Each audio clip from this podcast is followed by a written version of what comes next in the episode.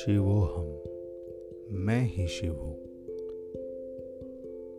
एक था भिखारी, रेल सफ़र में भीख मांगने के दौरान एक सूट बूट पहने सेठ जी उससे दिखे। उसने सोचा कि यह व्यक्ति बहुत अमीर है, लगता है कि इससे भीख मांगने पर यह मुझे ज़रूर अच्छे पैसे देगा। वह उस सेठ से भीख मांगने लगा। भिखारी को देखकर उस सेठ ने कहा तुम हमेशा मांगते ही हो। क्या कभी किसी को कुछ देते भी हो? भिखारी बोला, साहब, मैं तो भिखारी हूँ। हमेशा लोगों से माँगता ही रहता हूँ। मेरी इतनी औकात कहाँ है कि किसी को कुछ दे सकूँ? सेठ बोला, जब किसी को कुछ दे नहीं सकते हो तो तुम्हें मांगने का भी कोई हक नहीं है। मैं एक व्यापारी हूँ और लेन देन में ही विश्वास करता हूँ। अगर तुम्हारे पास मुझे कुछ देने को हो, तभी मैं तुम्हें बदले में कुछ दे सकता हूँ। तभी वो स्टेशन आ गया, जहाँ पर उस सेठ को उतरना था। वो ट्रेन से उतरा और चला गया। इधर भिखारी सेठ की कही बात के बारे में सोचने लगा। सेठ के द्वारा कही गई बातें उसे भिखारी के दिल में उतर गईं। वह सोचने लगा कि शायद मुझे भीख में अधिक पैसा इसीलिए नहीं मिलता क्योंकि उसके बदले में किसी को कुछ दे नहीं पाता हूँ।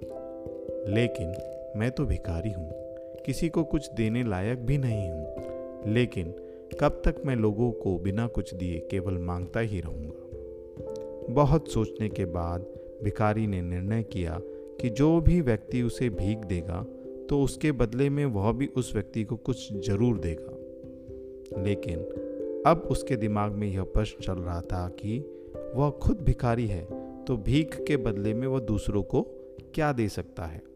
इस बात को सोचते हुए दिन भर गुजर गया और उसे अपने प्रश्न का कोई उत्तर नहीं मिला। दूसरे दिन, जब वह स्टेशन के पास बैठा हुआ था, तभी उसकी नज़र कुछ फूलों पर पड़ी, जो स्टेशन के आसपास के पौधों पर खिल रहे थे। उसने सोचा, क्यों ना मैं लोगों को भीख के बदले कुछ फूल दे दिया करूँ? उसको अपना यह विचार अच्छा लगा और उसने वहाँ से कुछ फूल तोड़ लिए। वह ट्रेन में भीख मांगने पहुँचा। जब भी कोई उसे भीख देता तो उसके बदले में वह भीख देने वाले को कुछ फूल दे देता।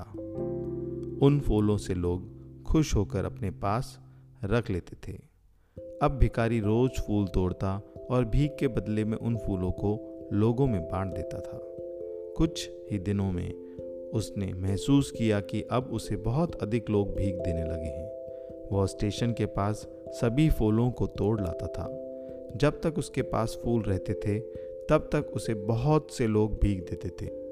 लेकिन जब फूल बांटते बांटते ख़त्म हो जाते तो उसे भी भीख मिलनी बंद हो जाती थी। रोज ऐसा ही चलता रहा। एक दिन जब वह भीख मांग रहा था तो उसने देखा कि वही सेठ ट्रेन में बैठे हैं जिसकी वजह से भीख के बदले में फूल देने की प्रेरणा मिली।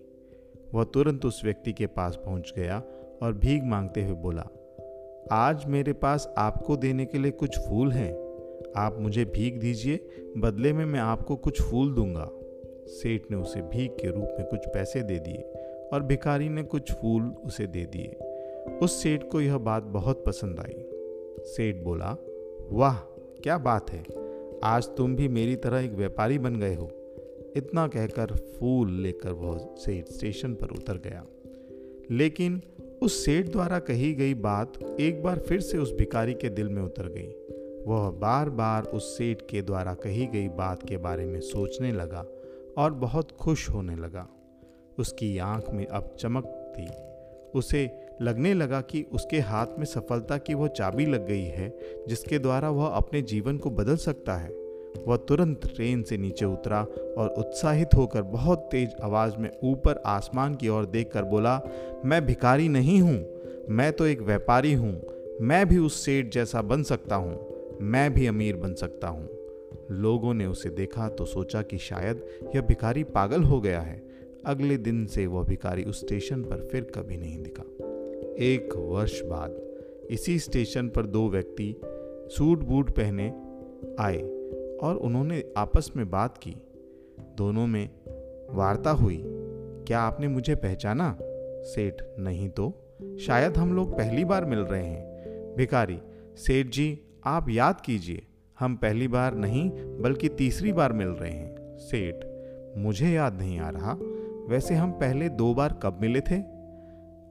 पहला व्यक्ति बोला, हम पहले भी दो बार इसी ट्रेन में मिले थे।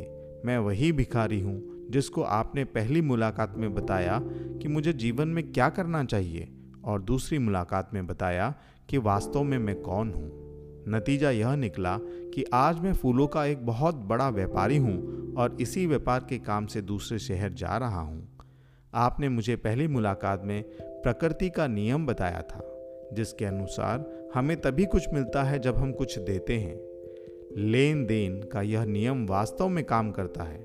मैंने यह बहुत अच्छी तरह महसूस किया है, लेकिन मैं खुद को हमेशा भिखारी ही समझता रहा। इससे ऊपर उठकर मैंने कभी सोचा ही नहीं।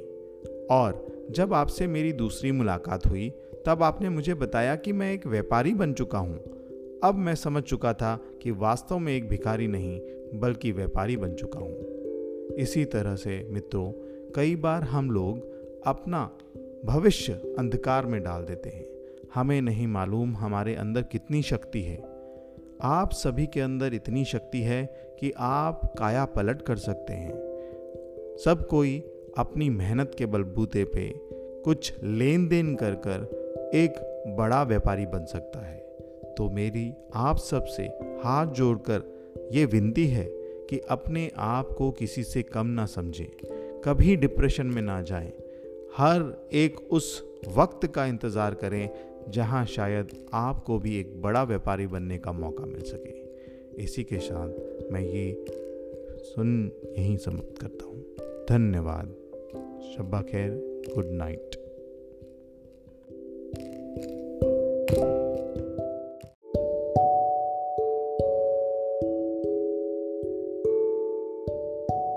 दोस्तों, आज की कहानी का शीर्षक है इंद्र और तोते की कथा। देवराज इंद्र और धर्मात्मा तोते की यह कथा महाभारत से है। कहानी कहती है, अगर किसी के साथ ने अच्छा वक्त दिखाया है तो बुरे वक्त में उसका साथ छोड़ देना ठीक नहीं। कहानी कुछ इस प्रकार से है। एक शिकारी ने शिकार पर तीर चलाया।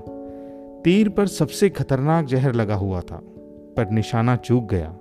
तीर हिरन की जगह एक फले फूले पेड़ में जा लगा। पेड़ में जहर फैल गया। वह सूखने लगा।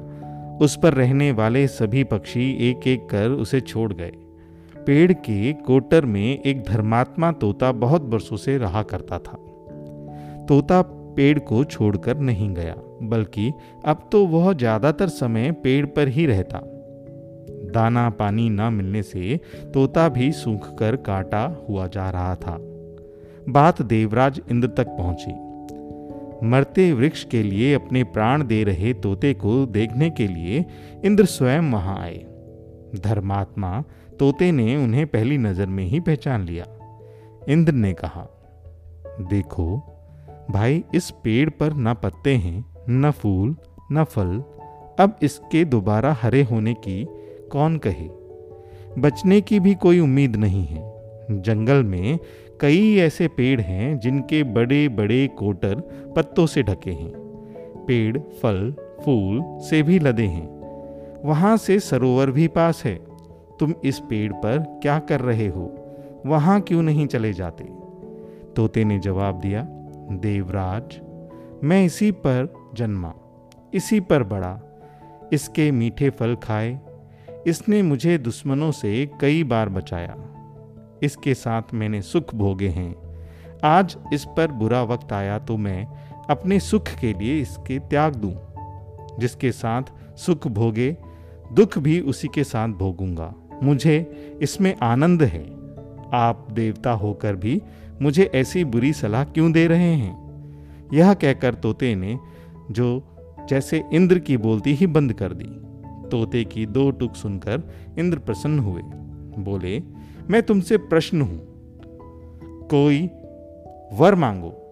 तोता बोला, मेरे इस प्यारे पेड़ को पहले की तरह से हरा भरा कर दीजिए। देवराज ने पेड़ को न सिर्फ़ अमृत से सींच दिया, बल्कि उस पर अमृत बरसा भी दिया।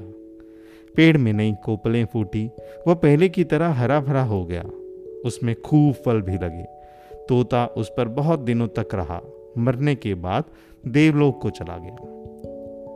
तो दोस्तों, युधिष्ठर को यह कथा सुनाकर भीष्म बोले, अपने आश्रयदाता के दुख को जो अपना दुख समझता है, उसके कष्ट मिटाने स्वयं ईश्वर आते हैं। बुरे वक्त में व्यक्ति भावनात्मक रूप से कमज़ोर हो जाता है। जो उस समय उसका साथ देता है, उसके लिए वह अपने प्राणों की बाजी लगा देता है। किसी के सुख के साथी बनो ना बनो, दुख के साथी ज़रूर बनो। यही धर्म नीति और कूटनीति है। धन्यवाद दोस्तों, अगर यह स्टोरी आपको अच्छी लगी हो तो आप अपने मित्रों को भी इसे शेयर कर सकते हैं। थैंक यू अगली अच्छी सी कहानी के साथ मैं फिर से प्रस्तुत होऊँगा। धन्यवाद। Thank you.